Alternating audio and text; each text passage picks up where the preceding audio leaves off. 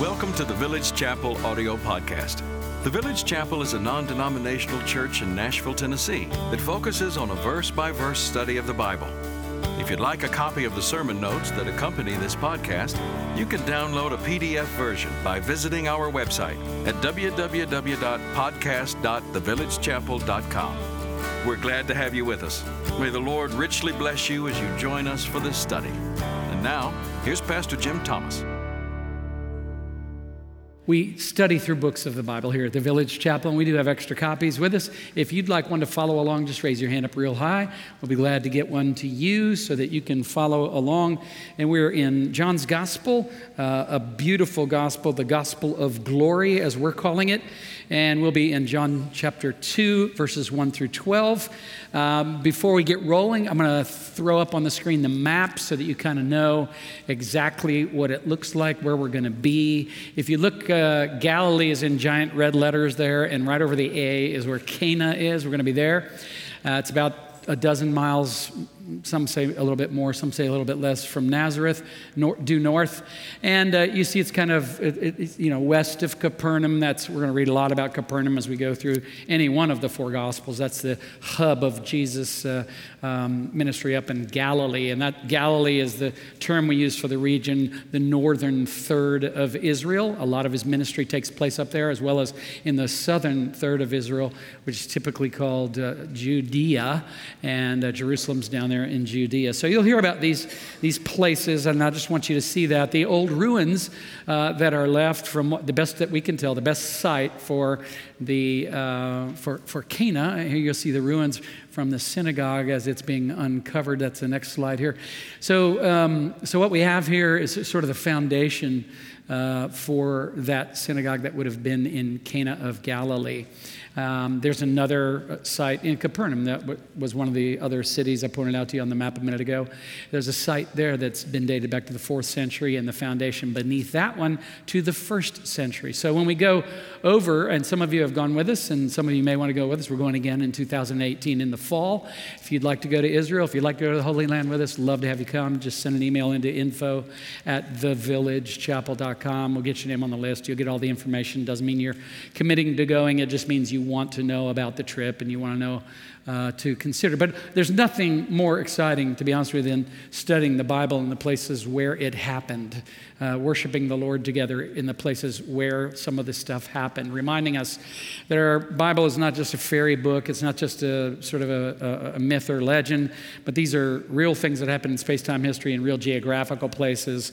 Um, we don't worship those places, they're not, they're not holy in some way, but, uh, uh but God's uh, God did indeed choose to enter space time history in these geographic places, and it's really great fun to walk where Jesus walked. We're going to begin then in verse 1 of uh, chapter 2 of John's Gospel, where it says this On the third day, there was a wedding in Cana of Galilee, and the mother of Jesus was there. Jesus also was invited, and his disciples to the wedding. Can you imagine when that invitation to the wedding came?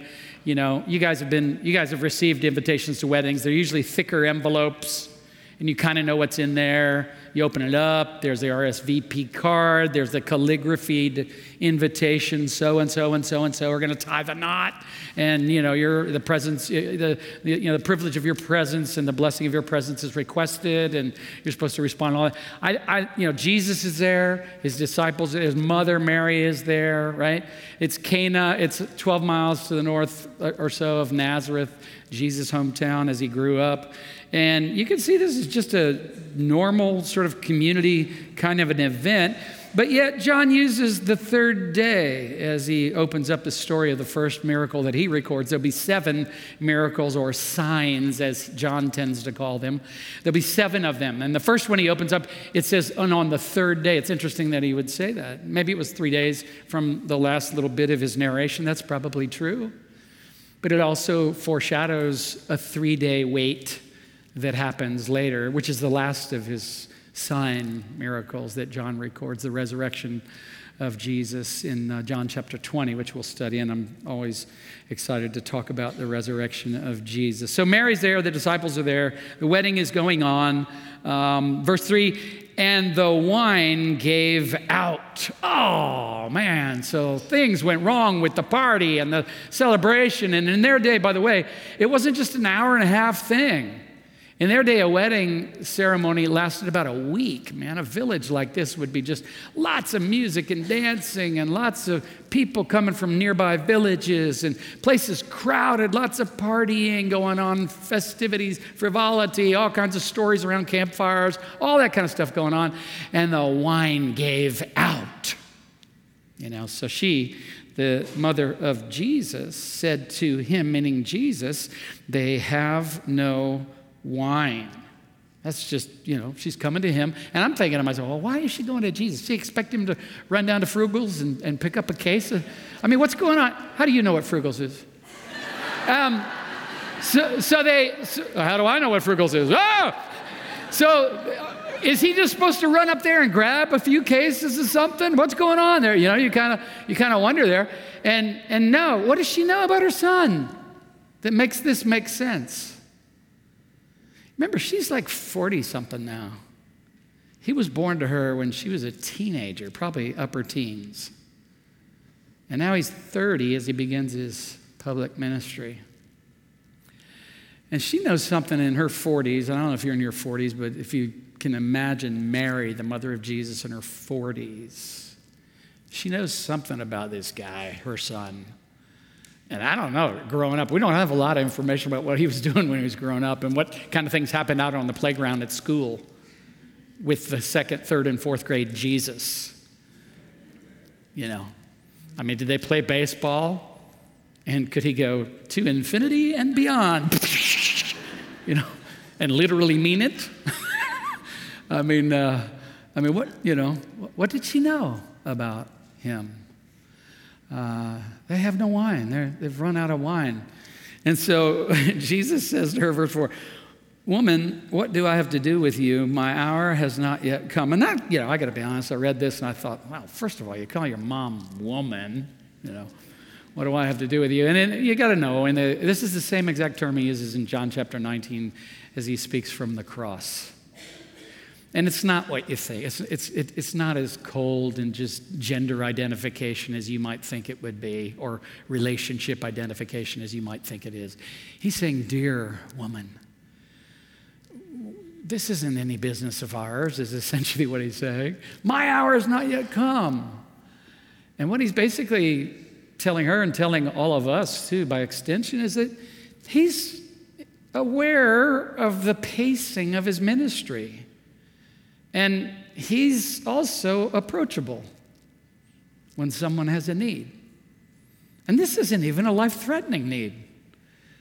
This isn't like somebody needs to be raised from the dead or some leprosy needs to be cleansed or, you know, healed. It's not somebody whose eyes need to be open. It's not somebody who needs to get up from their, their you know, they're being they're lay, laying on a mat and they're lame or whatever. This is just some wine at a wedding. And so he, she comes and she says, this, they have no wine. And he says, my dear, what, what, what's it got to do with us? My hour hasn't come. Well, his mother said to the servants, she turns to the servants, and here's what she says, verse 5 Whatever he says to, to you, do it. So she must know he's going to do something. And here's what I love these are the final words of Mary that we have in John's gospel. We hear about her, but this is the last thing she says. And she basically looks at the servants and says, Hey, whatever Jesus tells you to do, do it. And let me just tell you, that's still good advice. Okay? As your pastor, I'm not going to shy or shrink back from the, the responsibility of exhortation, okay? Whatever he says to do, do it. And not just because he says so, don't let that be your motivation. The Christian faith, the gospel, is not about religious rule following. It's about this is what it really means to be human as God designed you to be, and to be in relationship with other humans as God designed human relationships to work. You ought to get in on that. So His way should become your way uh, because He knows how things go best. See? And so, whatever he says to do, you honor him by doing it, and it's for your own good and for the good of your neighbor when you do whatever he tells you to do. There were six stone water pots set there for the Jewish custom of purification, containing 20 or 30 gallons each. Verse 6 is one of those live body details. This is the description of the catering truck and what was on it, okay? Just for those of you that trying to figure out what does this mean. Okay, six pots that carried that could hold 20 to 30 gallons of water. And typically for them, you know, they walked everywhere they went, or, or sometimes they would ride a, an animal, but their feet were dirty and they would come to a party like this and they would wash each other's feet. And so this was purification water. That's what these jars were for. And they had run out, basically, because we're deep into the week at this point. And the party's been going on for a while. How do I know that? They ran out of wine. So we know we're deep into the week and we know they're out of water now. And Jesus is, or John is telling us here that there were these six stone, and look at that live body detail. They could hold 20 or 30 gallons. You know, man, by my measure, if you, if, and you, you guys know, you've read the story, he's going to turn the water into wine. If you pour a four ounce glass of wine, that's like, that's like 120 to 180 glasses, you know? I, I, that's a lot of, lot of, uh, lot of wine. I'm sorry, 120 to 180 gallons of wine. That's a lot of wine, okay? Yeah. So Jesus then says to these servants who have been told by Mary, do whatever he says, Jesus says to them, fill the water pots with water. I like that. That's a really obvious thing to say and, and to, to call them to do. Uh, it's interesting, he didn't say to them, fill the water pots with wine or fill the water pots with Gatorade, or fill the water pots with Kool Aid, or whatever. There's so many things he could have said, fill the water pots with. Instead, he said, go fill them with water. They haven't got a clue what he's going to do. He just gives them this command. You know, I often don't have a clue what the Lord is going to do, but yet he'll tell me something, and his word will instruct me to do something, and I don't always understand. But he's pulling them into participation with him and what he's about to do. And that's a beautiful thing. So he gives them this one, this one bit of instruction, and they filled them up to the brim. Imagine if that whole thing had shut down right there, and they had not gone and filled the water up. Who's this guy? I think he's the carpenter's son from over there in Nazareth. What does he know about anything to do with catering? What does he know about wine? What does he know about water? Why is he telling us what to do? Who's this 30 year old, you know, blah, blah, blah? He's the millennial of their time. He's going to certainly be dismissed at some point, isn't he? You know, and uh, and then he goes, "Draw some out now and take it to the head waiter." And they took it to him. This was actually job threatening, you know, because the head waiter knows they've run out of wine. He's frantic. It's a social embarrassment to run out of supplies in this kind of a setting when the whole village. I mean, would he ever be hired again? He didn't bring enough. Would he ever be hired again?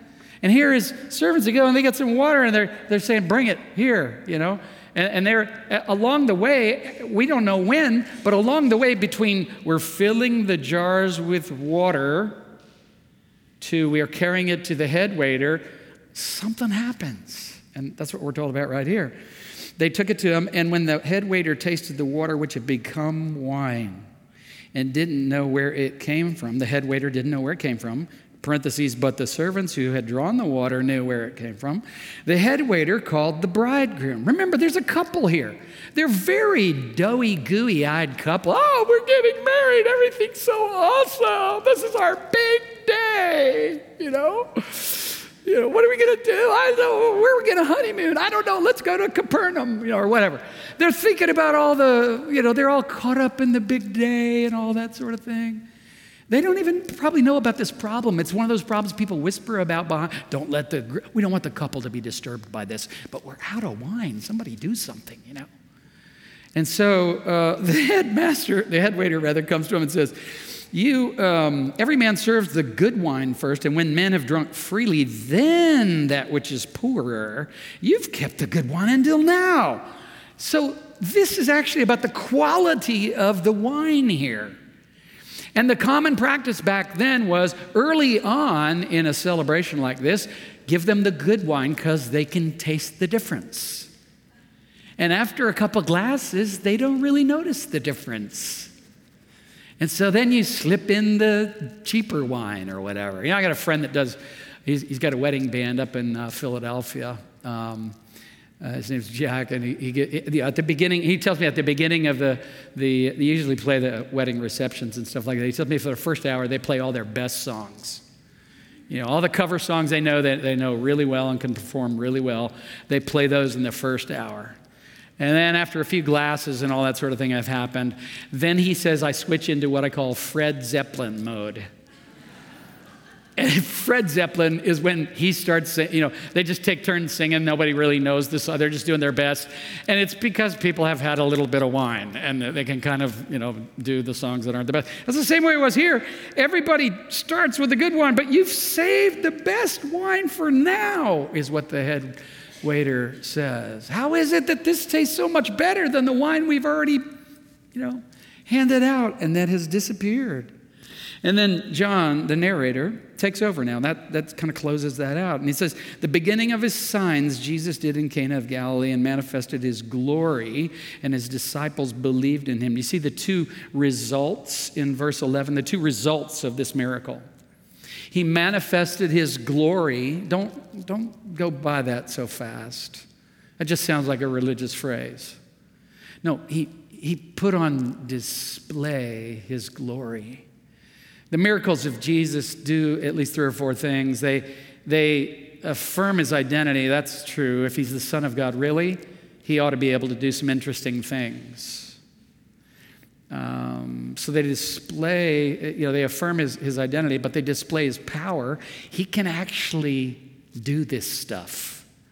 The same one who John and John uh, the first chapter that we've already studied. In the beginning was the Word, and the Word was with God, and the Word was God, and everything came into being that has come into being through this Word. Jesus was present at the creation event. If he can create everything out of nothing, it's, it's really a very simple thing then for him to take some of his water that he created and simply turn it into wine.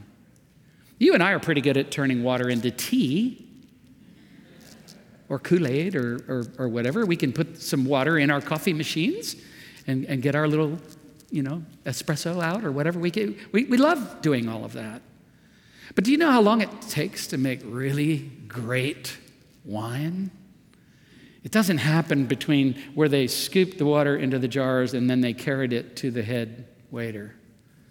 It, it, that's, this is something amazing he has done, and only he can do this kind of thing. And it does manifest his glory. It's not just a sideshow, it's not just a little bit of supernatural entertainment.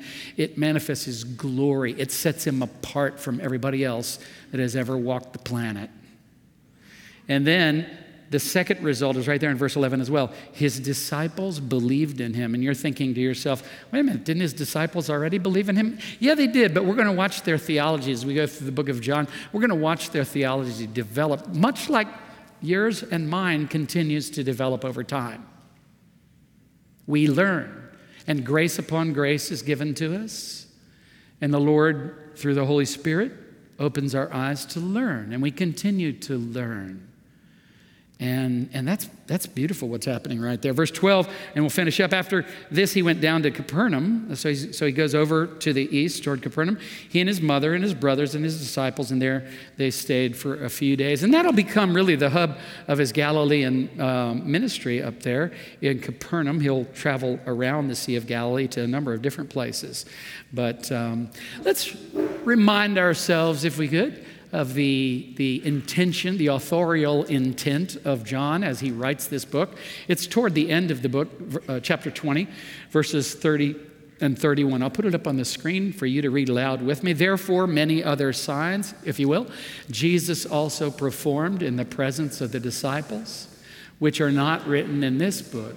But these have been written so that you may believe that Jesus is the Christ, the Son of God and that believing you may have life in his name. So, what that says is that John's intention in writing this and beginning with the miracle of Cana of Galilee of turning water to wine, seven miracles, the biblical number of completion. There will be seven I am statements of Jesus. But these seven miracles that begin with water to wine in Cana of Galilee at a simple wedding, not a life threatening need, but an everyday need, bookended with the resurrection of Jesus, the seventh sign that John records for us, showing us that this God of the Bible, this Jesus who came to earth himself to save sinners like you and me, he's concerned about our everyday life as well as about our eternity. And those two bookends on his sign miracles, if you will, remind us of that. John has written that you might believe that Jesus is the Christ. That's not his last name, that's his title. He's the anointed one of God. He's unique in every way. Christ is the Greek version of Messiah, the Hebrew version of the same title. He's not just another of all of the religious world leaders that have ever been. He's not even the best of just the, the world religious leaders that have ever been. He's an altogether different thing. He's the Christ, He's the Messiah.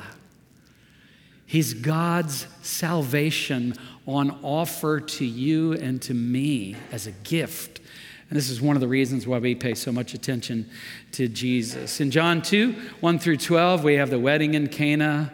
Uh, like I say, about a week, we got mother, uh, Mary, the mother of Jesus, in her 40s. Don't know where Joseph was at this. Haven't got a clue. He seems to fade from the picture.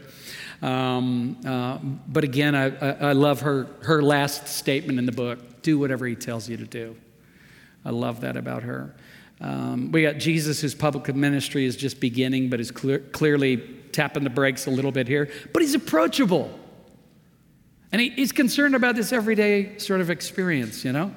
Uh, you have these attendees in the village. It was probably crowded, lots of campfires, lots of music, all of that. You got the bride and groom. And, and how long do you think they talked about their wedding? You won't believe what happened at our wedding. We ran out of wine. I, we didn't even know it ourselves at the time. We were over here dancing and singing. And somebody came to us later and told us what happened.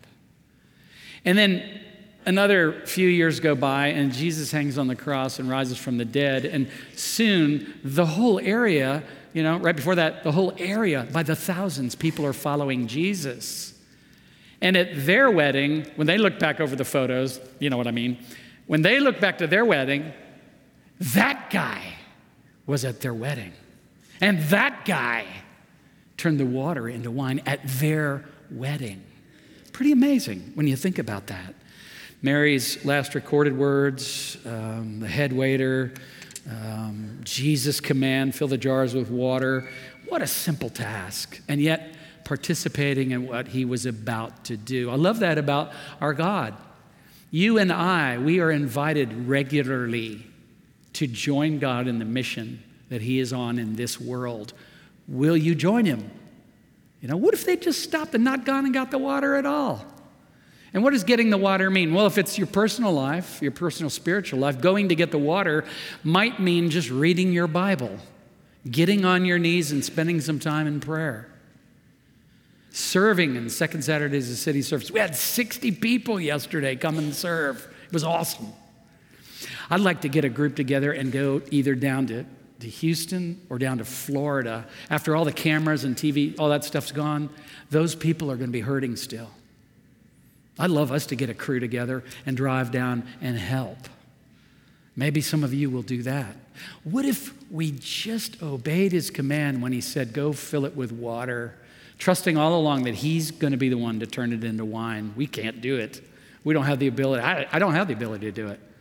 But read your Bible, pray, serve Him, give. Some of you need to be giving and you're not giving. Some of it, whether that's your time, your resources, your money, whatever it might be, you need to be doing what Jesus has already told us to do. That's a good exhortation for all of us to hear. Um, you have this water that's turned into this wine, and I, I, I love what he's done here. I love it that it's the best wine. It's not just some wine. And it's a sign miracle. It doesn't point to itself. It points to something else. When you're driving on I 40 and you're headed back to Nashville from Memphis and it says Nashville 27, it's not the sign that says, Look at me, I'm a sign. No, it's a sign pointing you to Nashville, that it's 27 miles. And these miracles are that too. We need not worship these miracles, we need not even obsess over them. But they affirm his identity. They show his power. They display it. They, they also show his compassion toward others. Even a simple little wedding in a neighborhood, that he would become involved in all of that. Um, death is defeated at the end of this last miracle. Number seven in, in John's gospel. I love it. It's from everyday to significant eternal consequences in his miracles. It's really amazing. So, water to wine, the best wine, it just shows us Jesus is in the transformation and conversion business. And it's not conversion by coercion with the Christian faith. Nobody's holding a sword to anybody's neck and saying, recant re, you know, deny your faith or believe this or say that with a sword to your throat. Nobody's holding a pistol in anyone's head. The gospel is an offer. It's for you to either receive or some, of, some people to reject. How about you? Where are you at? How do you respond to whatever God has put on offer? I got six things I'm going to cruise really fast. Ready? One, God often meets us in our everyday needs in our ordinary life. I think this, I think this passage reminds us of that. Number two, Jesus Christ has the power to transform, reverse, and alter things in the natural world when and as he pleases. Okay, so what this means is you don't have to be stuck if you have a horrific past, you don't have to be stuck there. Why? Because he can turn water into wine. And some of you have some pretty tough stuff in your history. But you don't have to be a victim to your past. Why? Because He can turn water into wine. Also, on, the, on another, looking at that from another angle, some of you keep trying to live in your glory days past, or you're, you're, you're continuing to prop up something, and it's exhausting. You don't have to do that either. Why? Because He can turn water into wine. And no matter where you're at, no matter what age you're at, no matter what season of life you're at, He can continue to recreate and do things like this. This is so beautiful and amazing about Jesus and about the God of the Bible. Three, through a right relationship with God by faith in Christ, we find inexhaustible joy and ceaseless cause for celebration. I think the wine is kind of symbolic of that. There was a party going on, there was a festival, a feast we, we ran out of wine, you know? And he goes, okay, let's bring some more. Let's keep the dancing and singing going. It's just like Ecclesiastes when we studied it before. Remember, we, we, we highlighted the fact that Qoheleth keeps saying, you know, you, you have these things that God has made that are good. As long as you fear God, keep his commandments, you're always looking to him knowing that God has the final word, then eat, drink, enjoy life, enjoy your work because God is the one who's given you these things as gifts, not as gain, where you obsess on it, but they're gifts and they're good gifts from God, okay? And I love it, again, and I know some of you were probably raised in the we don't ever drink kind of uh, church like I was. I was raised in the don't drink, smoke or chew, or go with girls that do kind of a church like that. So the idea of drinking wine, I thought, well, that means you're going to burn in hell, you know, if you drank, took a sip of wine or whatever. But here we are at, at, at, you know, in our day and time, and I want you to know the Bible does speak very boldly and clearly, unambiguously about drunkenness. Do not get drunk with wine, okay? Very clear. Drunkenness is an abomination to the Lord. It's very clear. Drunkenness is an abomination to the Lord. Okay? I don't know about you. I don't even want to get close to drunkenness because it's, I don't want to get close to being abomination to the Lord. Does that mean I can't have a glass of wine with dinner? It doesn't mean that at all. It means I can't get drunk. And I don't want to flirt with the temptation of bumping up against it. But I have a glass of, I, I can have a glass of wine. I can, I'm free to do that. I'm free to have a glass of wine. I'm free to have whatever. But when I'm free to do something, I'm also free to not do it. Did you ever notice that about freedom? Christian liberty, that's what that means. None of this owns you. So when we have our church events, we don't have alcoholic beverages. When we have communion, we don't use real wine. We use cranberry juice. You know, you know why we do it in part? Because there's some people among us that struggle with recovery and they struggle with alcoholism. And so we're free to not have alcohol. And we exercise that freedom. Are you free to not have alcohol? Are you free to have it and to not have it as well? There should be that freedom that goes both ways uh, if we're really free. The biblical miracles, verse 5, uh, we recognize how they always bring glory to Christ and give rise to increasing faith in believers. Okay, verse 11, right? They manifested his glory, and then the disciples believed. And we're going to see they keep believing more just like you and just like I. We're built up in the faith. We grow from grace to grace. Five, transformation often accompanies faithful obedience to Christ. That's true. What if they hadn't gone and gotten the water? I don't know what would have happened. I don't know how that story would have ended. Can Jesus just create instantly six uh, large jars of wine? Yes, he can. But he decided to work through human agents. And I love it that he did that because that means you and I can join him as well in the work that he wants to do in this world. Elisabeth Elliot talked about that in this quote Here lies the tremendous mystery that God should be all powerful yet refuse to coerce. He summons us to cooperation. We are honored in being given the opportunity to participate in his good deeds. Remember how he asked for help in performing his miracles? Fill the water pots. Yeah. Stretch out your hand. Distribute the loaves. And here Jesus involves his um, these servants at this wedding and this, this uh, thing he's going to do, this first of his signs. Number six, Jesus changes the water of religion and rule following into the wine of the gospel of grace and true freedom. So, this is me taking a little bit of poetic liberty with the interpretation and application of what's going on here, because this is a real event that really happened. But I know that while I'm wired sort of propositionally. I'm the guy that likes, you know, black and white propositions and philosophical arguments and all that stuff. It doesn't mean everybody is. Some people learn differently, more poetically. And I think it's legitimate as long as whatever, however far we go with that, we maintain a biblical balance. We're tethered to the scriptures. We don't make some claim that scriptures never make. I think we're okay to say, you know what? This is exactly right. Jesus just, he didn't just uh, alter the water a little bit, he recreated it. And this is a foreshadowing of the kind of thing he wants to do in John 10 10 when he says, I've come that they might have life and life abundantly. And it's a foreshadowing of what Paul talks about when he says, if we're in Christ, we're a new creation. We're completely new, completely. This isn't just a tune up. He didn't just make you a better southerner when you came to faith in Christ. He actually redeemed, rescued you, transformed you, turned you into a completely ontological different reality. Your affections redirected. You know, the ones that have been disordered in me and in you, the ones that have been misdirected in me and in you. He's the only one that can do that. I can fill the jar with water I can read my Bible. I can spend time in prayer. I can go to second Saturdays of city service. I can put some money in the box. I can hope and pray. You know, I can do all of that.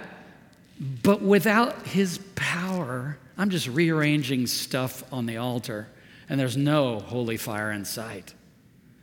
I need his transforming power to turn water into wine. And that's the kind of thing he wants to do in all of our lives is transform and change us. He's in that conversion business. So in what areas of your life are you like the wedding and you've simply run out of wine? Maybe that's you. In what areas of your life are you in need of a supernatural transformation, the kind of thing that really only God can do and you know it? You've hit the end of your resources. You've hit all, you, you've sort of run up against a wall and the ideas on how you can change things between you and another person, or between you and your own habits, or between you and the t- temptations that have such a grip on you. You know you're out of gas. You're at the end of your rope. And when you're at the end of your rope, this is perfect. When you're at the end of your, your rope, that makes you just his glass of wine. He's ready to transform now because you've given up. You're his cup of tea, you're his glass of wine. It's exactly what happens, right? So, because it's about His glory. Are you ready to turn from your sin to trust His grace and His mercy to walk in His ways? We need to repent not only from our sinfulness, our moral failures, our lack of love for the poor, our lack of concern for others, our prejudice, our bigotry. We need to turn from all of that. Yes, amen. Let us repent. We also need to turn toward some things, though. And we need to turn toward Him first and foremost. And with Mary, we need to be listening for what is it He wants me to do? And be willing, eagerly willing, and ready to do it. And I don't know what that looks like in your life, but I hope that you will seek Him in all of that. Here's a couple quotes.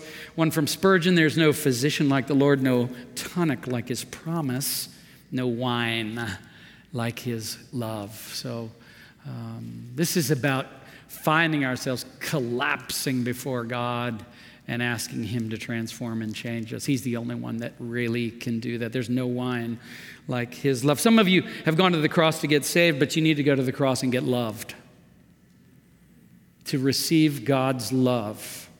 See, at the cross, we see the intersection of justice, mercy, you know, God's righteousness. We see it all there, and His love. There, it's all there. But some of us just go there and, and, and, sort of believe in the, the, the historic event and, and it's only about our justification. But do you know what you know what motivated Jesus to go to the cross? Was his love for sinners like me and like you. You need to see his love at the cross, some, some of you. Now, maybe some of you need to be reminded of the fact that your sins have been paid for too. They're, they're, we're all in different places. We need to see the beauty of the cross in all of its aspects. And one of them is the great love of God that drove him to the cross. And we're reminded of that kind of thing. Uh, Gary Inrig in uh, Hearts of Iron, Feet of Clay says one of the great truths of Scripture is that when God looks at us, he does not see us for what we are, but for what we can become as He works in our lives. He's in the business of taking weak and significant people, transforming them by His presence, in their lives. See, we're the water in some ways, like with this story here. We're the water, and Jesus is, is the vintner, He's the wine maker. He's the one that can transform and change us. There was a guy, uh, uh, guy named John, another guy named John, actually, here we are studying the gospel. Another guy named John who was born in 1725 in London, England. His mother died when he was seven. At age 11, uh, his dad dragged him on board ship because his dad was a captain. He went on six journeys uh, with his dad. His teenage years were filled with horror, right? they were terrible. Uh, in part because of his, his own arrogance and insubordination as a teenager and as, a, as just as a, a, a young kid who is just lost. Um, he eventually became involved in the, the shipping industry himself, became a captain of a ship, and somewhere along the way read Thomas à Kempis's The Imitation of Christ, and during a horrific storm, um, began to turn toward faith in Christ. Um, he eventually became an Anglican pastor, and even after that, a hymn writer. He wrote a hymn that you have all sung. It's called Amazing Grace. His name was John Newton. Um, he had a co writer, and they wrote, uh, I think it was like 340 hymns called the Olney Hymns. Uh, a guy's name was William Cowper. And so, from slave ship captain to a pastor and a hymn writer, John Newton knew what it was like to be completely turned from water to wine. Maybe you're here today and you don't think there's any way you can change. Maybe here today you know you're powerless. I agree with you, you're powerless, so am I. but there is one who can change us. There's one who's in the business of conversion of transformation. Question is, will we trust him? John Newton trusted him. Uh, wrote that song that you know, Amazing Grace. Also wrote this one. I want you to read aloud with me, if you will. It'll be very obvious and clear where you ought to read. Let's all read together. Glorious things of you are spoken, Zion, city of our God. He whose word cannot be broken formed you for his own abode on the rock of ages founded, what can shake your sure repose? With salvation's walls surrounded, you may smile at all your foes. Women, see the streams of living waters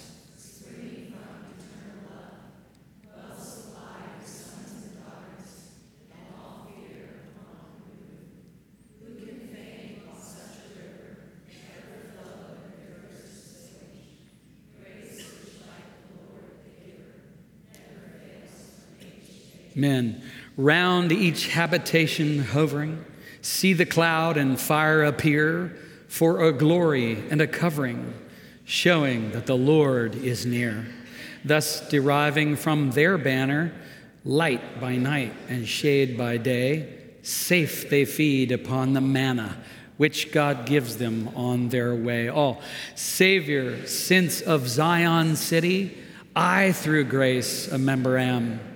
Let the world deride our pity. I will glory in your name. Fading are the world's best pleasures, all their boasted pomp and show, solid joys and lasting treasures, none but Zion's children know. Zion's children, you, me, do we know this? Do we go to Him for the transformation that we need? Do we surrender to Him? Do we listen to Mary and do what He said? Do we do the, our part to fill the jar with water? but completely dependent on Him to turn it into wine. Do you understand that concurrence, that, that intentional surrender to Him and trust in His power to change you? And lean on Him and on His grace, uh, His mercy. He has in store much greater things than just turning some simple wine to wa- uh, water to wine. He's, as we go through this, there'll be seven of these miracles, and they're amazing. And that all through this story, here's what we're going to learn Jesus Christ really is the one we need. And we need look no further than him.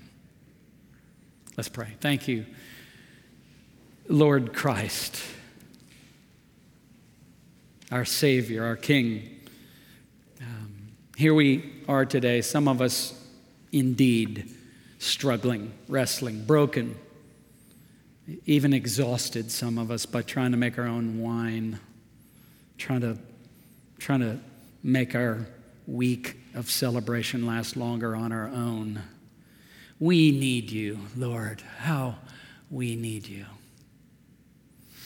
Help us know the inexhaustible joy and the ceaseless cause of celebration that we can find in you, in your presence in right relationship with you. Give us the faith that leads to repentance. Um, give us a desire for you, a faith and a confidence in you that responds in loving obedience to you, as Mary recommended to all of us.